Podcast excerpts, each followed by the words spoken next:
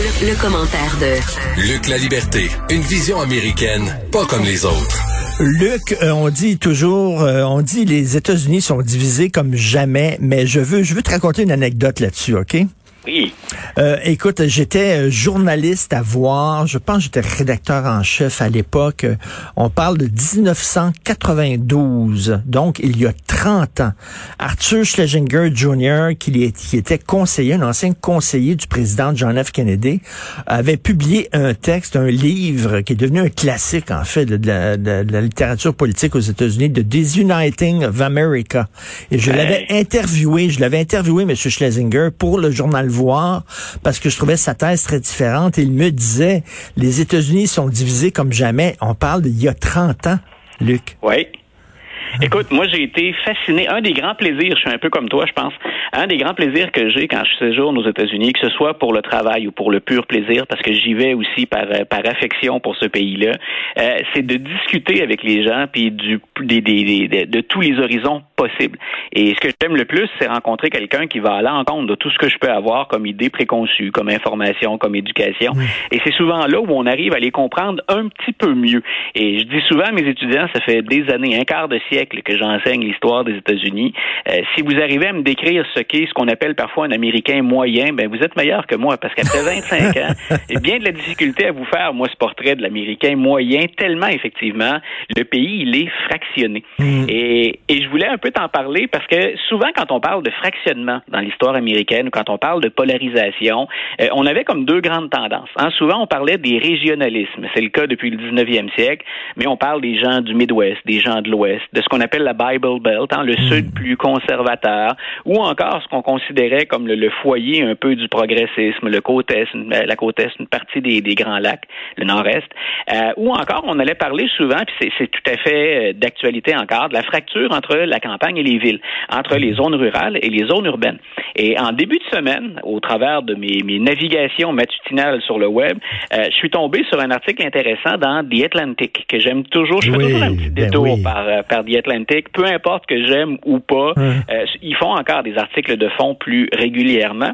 Et là, c'est une approche qui me semble tout à fait nouvelle puis qui est intéressante parce que parce que pour un politicien ou pour faire l'unité du pays, ça ajoute à la complexité du tableau. Et là, on peut penser, bien entendu, campagne électorale, là, où on va disséquer les segments de la population.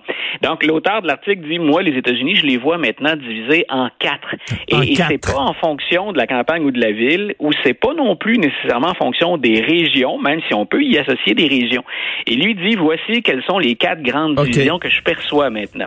Donc, il y en a une, puis tu vas voir, ça correspond à des choses dont on a discuté tous les deux dans la dernière année.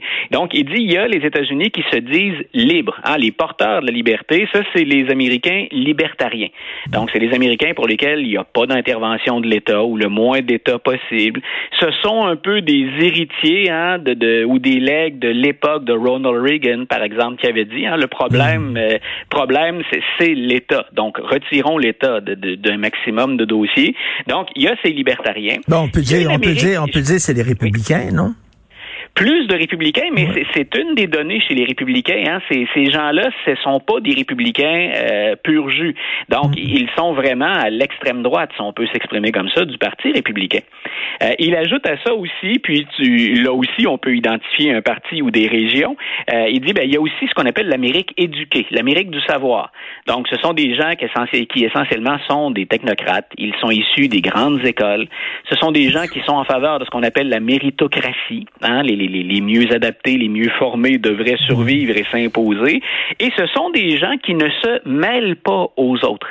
Et, là, je voyais certaines villes ou certaines régions des États-Unis où effectivement, poussés par une idée de, progressisme ou par les, miracles de technologie, euh, ces gens-là ont un regard un peu condescendant sur une partie de la population américaine, mais en tout cas, ils ne les fréquentent pas, ils ne s'y mêlent pas. Il dit ensuite, moi j'ajoute à ça une troisième catégorie, ce qu'on appelle les, true, hein, euh, les vrais États-Unis. Euh, et là aussi, encore là, il y a une partie d'électorat, mais c'est pas exclusif, partie d'électorat républicain. Il dit ça, ce sont les blancs chrétiens nationalistes. Ceux qui ont d'abord été charmés par Sarah Palin à l'époque de la campagne McCain-Obama euh, et qui se sont retrouvés aussi sous Donald Trump. Puis on l'avait dit, en hein, Trump, il n'a pas inventé une clientèle. On s'est ligué derrière lui, mais c'était comme le porte-parole ou le dernier chevalier euh, de gens dont on avait déjà entendu parler auparavant.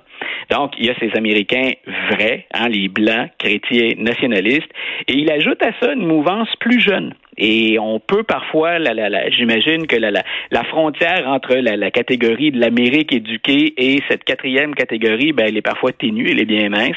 Donc, il dit, il y a les États-Unis qui considèrent qu'ils se battent pour la justice. Les Américains, les, les just Americans. Donc, dans le sens d'équitable. Et il dit, ce sont des jeunes qui n'hésitent pas à utiliser en la politique des, des la, une politique identitaire ou de groupe, qui n'hésitent pas à mettre de l'avant la question, par exemple, la question raciale, la question des minorités. Et eux disent, si on a des problèmes actuellement, c'est qu'on a toujours renoncé à confronter les inégalités dans le système américain, et c'est pour ça qu'on va se battre. Mais ça ajoute, hein, c'est comme ça que je l'ai introduit un petit peu, ça ajoute à la complexité du portrait qu'on se fait. Puis je pense que chacune des divisions est importante à, à observer. C'est vrai que selon les régions, selon les ressources, selon la géographie, il y a un comportement différent.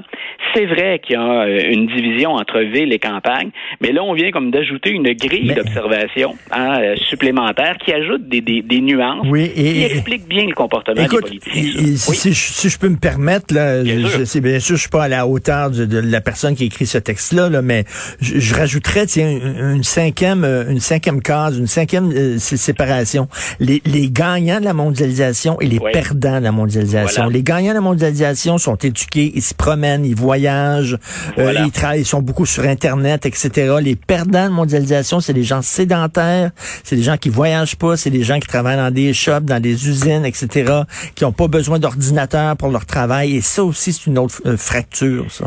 Tout à fait. Puis d'ailleurs, on, se l'était dit tous les deux, puis moi, je les, je les associerais un petit peu plus à la, à la troisième catégorie. Mm. Mais ceux, ceux qui ont adhéré aux propos de Sarah Palin ou encore à ce que proposait Donald Trump, et ça, je ne sais pas combien de fois on l'a répété, Trump était peut-être était peut-être le mauvais chevalier, euh, mais ces gens-là sont encore là, ils sont encore choqués et ils sont encore perdants.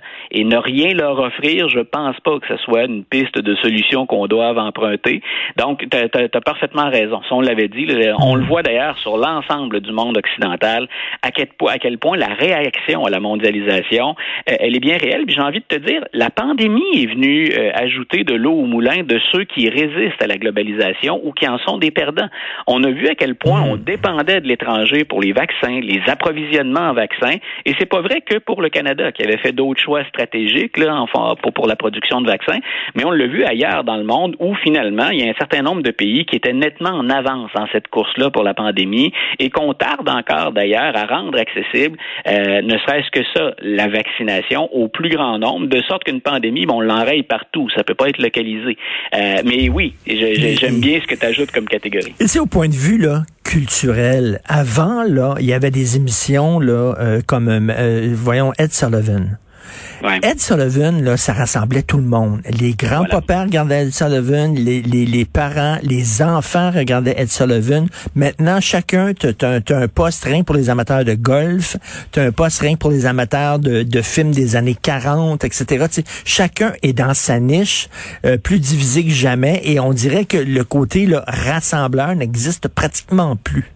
Ben, on est venu contribuer, je pense, une partie des, des, développements technologiques. Il faudrait faire plus de nuances que ça, là, mais mm. on, a comme contribué à la polarisation, à la fragmentation. Tu sais, des, des émissions là, de maintenant, puis ça vaut pour euh, pour l'ensemble du monde occidental. Le Québec échappe pas non plus. On a de moins en moins d'émissions où on se donne tous rendez-vous. Tu vois, on voit par exemple là, avec la, l'évolution du Canadien pendant les séries, là, on sent que les gens sont au rendez-vous. Il y a quelque chose dont tout le monde parle. Mais sinon, effectivement, par choix, par individualisme et parce qu'on nous offre vraiment une solution à la carte, on est de plus en plus fragmenté. Hein? Euh, tous les deux, bon, on est pas mal de la même génération, on partage, on a des atomes crochus sur plusieurs sujets. On va se retrouver comme ça dans, dans, certaines séries ou dans certains films dont on discute. Mais des, des événements qui regroupent tout le monde, on avait beaucoup ça avant, de moins en moins maintenant. Sauf quand il y a un phénomène culturel comme cette année. Là, hockey étant, la popularité du hockey étant ce qu'elle est au Québec, mais ben là, je pense qu'il y a beaucoup de Québécois qui s'intéressent au parcours du, CH qui fait beaucoup mieux que ça à quoi on s'attendait. Oui, au Canada, on est encore, euh, au Québec, on est encore une grande famille. sais, on peut avoir des émissions comme euh, Star Academy, tout le monde en parle, qui, qui peuvent tirer, euh, District 31, qui peuvent tirer à un million, un million et demi. c'est de plus en plus rare, ça. On a encore l'esprit grégaire au Québec, là. Un petit peu, mais tu vois, chez les jeunes, parfois je, je leur parlais, je me disais, ben on va chercher les sujets d'actualité et de plus en plus pour être capable de les rejoindre avec des exemples concrets, ben j'écoute des, des euh, j'écoute des choses sur plusieurs plateformes puis beaucoup d'émissions différentes, de sorte que je peux aller chercher un peu tout le monde. Tu vois, ils sont moins les jeunes au rendez-vous pour tout le monde en parle, parfois pour Star hmm. Academy, dépendamment de, de, de, qui est là puis de la tournure que ça prend. Donc on, on est quand même nous ici dans hmm. cette réflexion là, même si on a effectivement nos grands rendez-vous. Quand on a aujourd'hui, en 2021, qu'on tape le million de codes d'écoute, euh, c'est intéressant comme phénomène. Tout à fait. Mais ben, merci. Toujours intéressant de te parler, Luc. Une bonne journée. Une bonne fin de journée, Richard. Bye.